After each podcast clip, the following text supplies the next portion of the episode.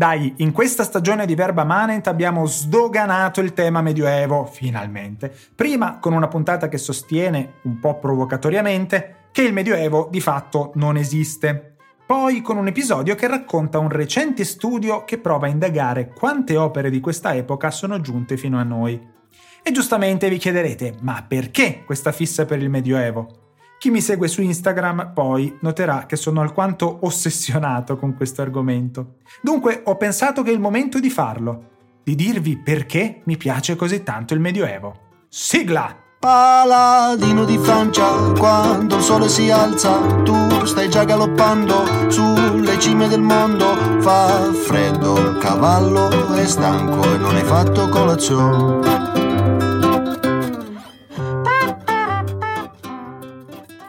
Principio furono Re Artù e i Cavalieri della Tavola Rotonda. Da piccolo avevo questo bel volumone illustrato che ripercorreva le vicende più importanti del ciclo bretone. Non ci capivo quasi nulla e da leggere non doveva essere nemmeno così semplice, però le armature lucenti, le spade, le magie, i draghi e i castelli esercitavano davvero un grande fascino. Grazie alla spada nella roccia della Disney, poi, capii un pochino meglio alcuni aspetti della faccenda e, inutile che ve lo dica, venni conquistato da quel cartone. Per farvi capire a che livello ero, vi racconto un aneddoto. A 5 o 6 anni, grazie a un viaggio aziendale, andai con la mia famiglia a Euro Disney, che era il nome che aveva all'epoca Disneyland Paris, che aveva aperto proprio quell'anno. Tutto incredibile e stupefacente, inutile che ve lo dica, ma quando entrando nel castello della bella addormentata trovai una roccia con dentro conficcata una spada, andai fuori di testa. Credo di essere rimasto almeno mezz'ora a provare a tirare fuori quell'aggeggio.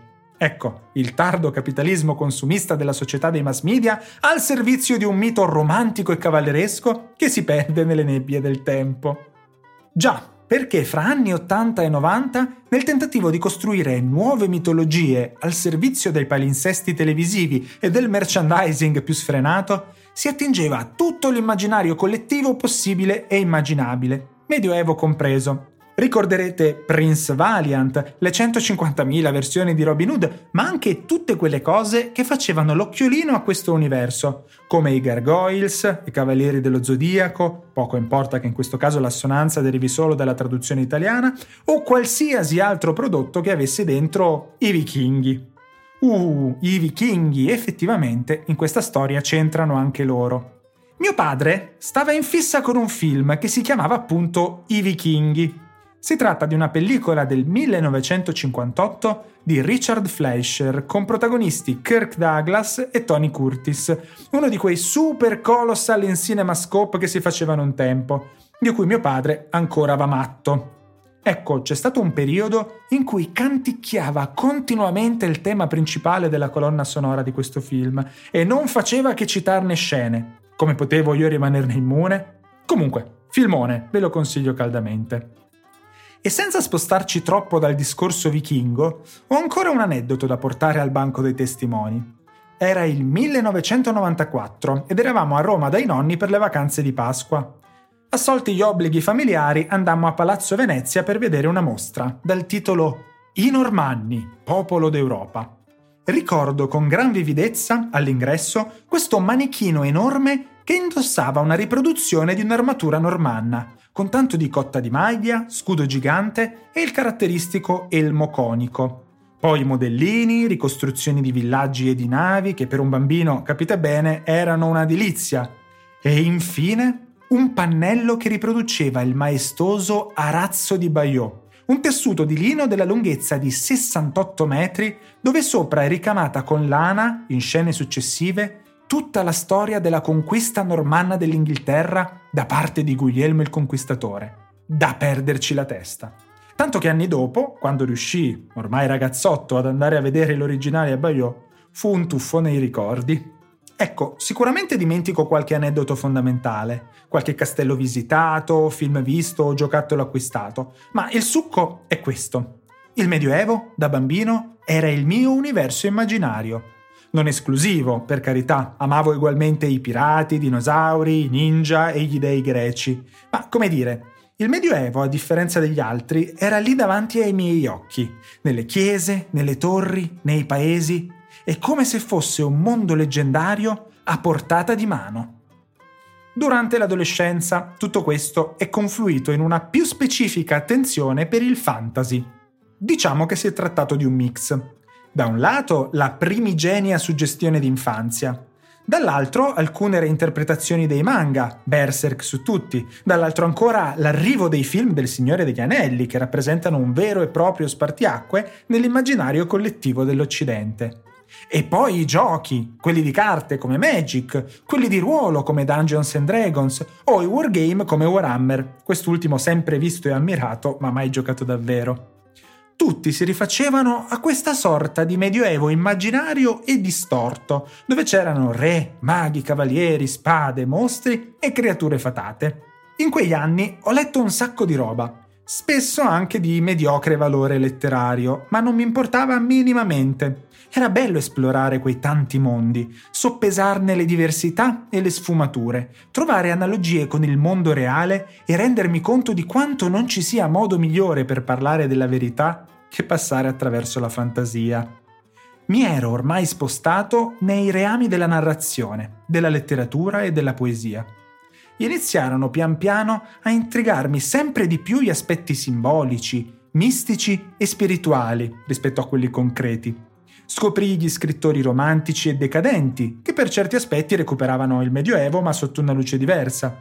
Approfondì anche quella che poi avrei scoperto essere una grande protagonista del Medioevo, la religione, anche se in tutti i prodotti che avevo incontrato fino a quel momento non compariva quasi mai, era un medioevo laico e moderno, quello dei cartoni animati e dei film fantasy. Non sono mai stato credente, così come non è mai stata particolarmente credente la mia famiglia. Ma forse proprio per questo la religione fu qualcosa di affascinante, qualcosa da esplorare, da affrontare senza pregiudizi o secondi fini, senza la necessità di doverla per forza difendere o accusare di chissà cosa.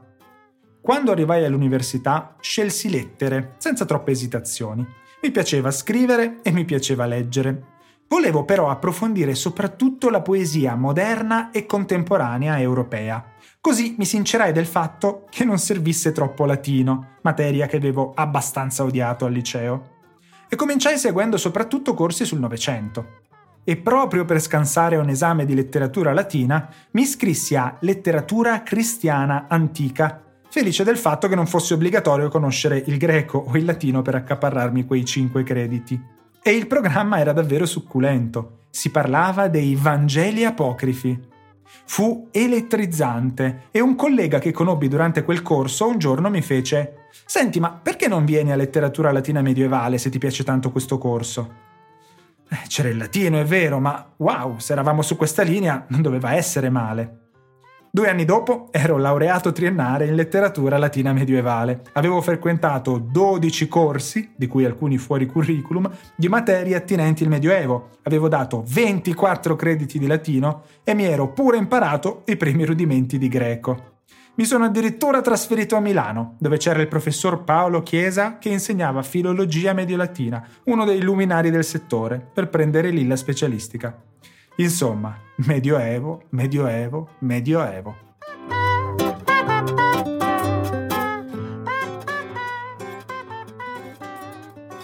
Questa è la storia di come sono diventato un portatore sano di Medioevo, il percorso che mi ha portato ad appassionarmi così tanto a questi mille benedetti anni di storia d'Europa. Ma è tutto solo diletto, divertimento, ossessione? Dietro questa mania c'è solo una mia predilezione personale? No, sono abbastanza convinto di aver imparato tantissimo dal Medioevo. Attenzione, non sul Medioevo, ma proprio dal. Insomma, studiare il Medioevo mi ha aperto gli occhi sul mondo, in generale.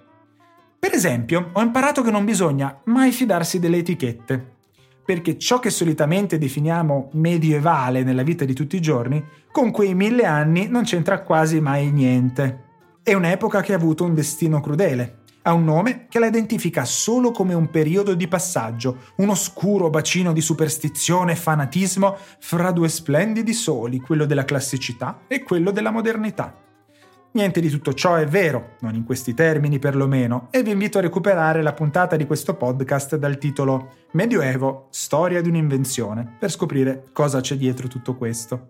Ho imparato anche che queste etichette sono state piazzate per dei precisi motivi e che quindi anche l'azione più neutra, come la scansione cronologica, è in realtà il risultato di un preciso programma politico. Dimmi come scansioni il mondo e ti dirò chi sei. Ho imparato anche un'altra cosa. Abbiamo deciso che del nostro passato conserviamo, trasmettiamo e insegniamo solo alcune cose e non altre, e i parametri non sono mai oggettivi. Per colpa del pregiudizio verso l'età di mezzo, non conosciamo quasi nessuna opera letteraria medievale precedente al 1200. Perché gli intellettuali del Rinascimento hanno operato una loro selezione, gli illuministi pure, i romantici pure, e noi abbiamo ereditato la scelta della scelta della scelta, illudendoci di aver selezionato il meglio. Facciamo questo gioco. Elencatemi tutte le opere letterarie che conoscete, scritte fra il 500 d.C., pressappoco la caduta di Roma, e il 1200. Facciamo prima di San Francesco? Sono 700 anni e scommetto che non vi è venuto in mente molto.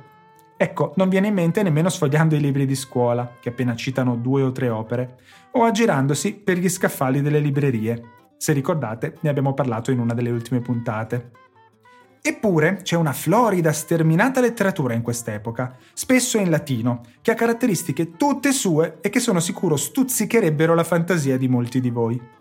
Invece del Medioevo conosciamo solo una piccola porzione, quella degli stilnovisti, di Dante, dell'epica cavalleresca, tutti autori e correnti che sono stati recuperati perché politicamente rilevanti. Sono le origini della lingua italiana e della lingua francese e come tali sono e come insegnate a scuola. Anzi, per quanto riguarda l'Italia, anche in maniera ipertrofica, dedichiamo tutto il primo anno di letteratura praticamente solo al 1300. Intendiamoci, non c'è niente di male in questo, un criterio lo si deve pur scegliere, e a noi ci tocca un neoclassicismo con una punta di romanticismo delle origini, pazienza. Ma ecco, studiando il Medioevo, questi fenomeni si rivelano in tutta la loro forza, mentre senza mettere il naso lì dentro credo che avrei rischiato, come facciamo quasi tutti, di passarci su senza nemmeno accorgermene. A proposito di questo, il Medioevo mi ha insegnato anche il piacere dell'ignoto. Mille anni di autori, opere, fatti, situazioni, tutti da scoprire, sconosciuti, anche spesso di difficile accesso o decriptazione mi sono accorto che mi eccita molto di più trovarmi davanti a un manoscritto da decifrare piuttosto che davanti a un'opera fatta, finita, predigerita e solo da contemplare. Insomma, il Medioevo ti impone un atteggiamento attivo e di ricerca, non accetta la passività del fruitore che vuole solo bere alla fontana della meraviglia e della curiosità. Qui non esistono autoritates che ti dicono cosa è un capolavoro e cosa no, cosa vale la pena leggere e cosa no, cosa è alto e cosa è basso ti devi rimboccare le mani e scoprire tu cosa ci troverai dentro. E io in fondo forse sono fatto così, preferisco farmi la mia idea e mettere le mani in pasta. Infine, ma forse la cosa più importante di tutte, studiare il Medioevo mi ha fatto conoscere un mondo diverso dal mio, obbligandomi ad ascoltarlo senza pregiudizi. Anzi, mi ha fatto conoscere più di un mondo, cultura orale, cultura scritta, mondo monastico e mondo profano, cantieri giullari e poesie di innamorati, ma anche vichinghi e islamici, longobardi e visigoti, bizantini e celti, vescovi e prelati, eretici ortodossi, contadini e santi.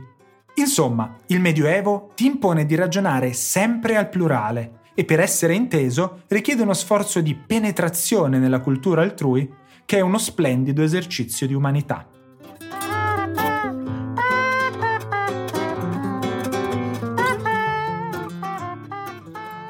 Si sente che quando parlo di Medioevo mi vengono gli occhi a cuoricino? Spero di essere riuscito a trasmettervi i motivi per cui mi piace così tanto questa non epoca storica e soprattutto cosa mi abbia trasmesso studiarla e approfondirla.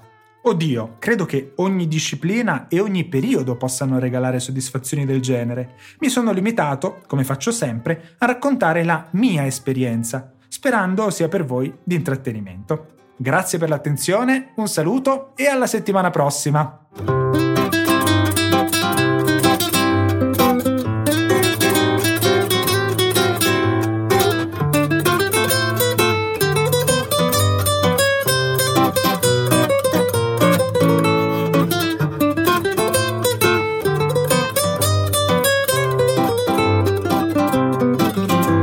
Paladino di Francia, il vento racconta la storia del coraggio di un coniglio che non scappa ma affronta il suo incubo peggior.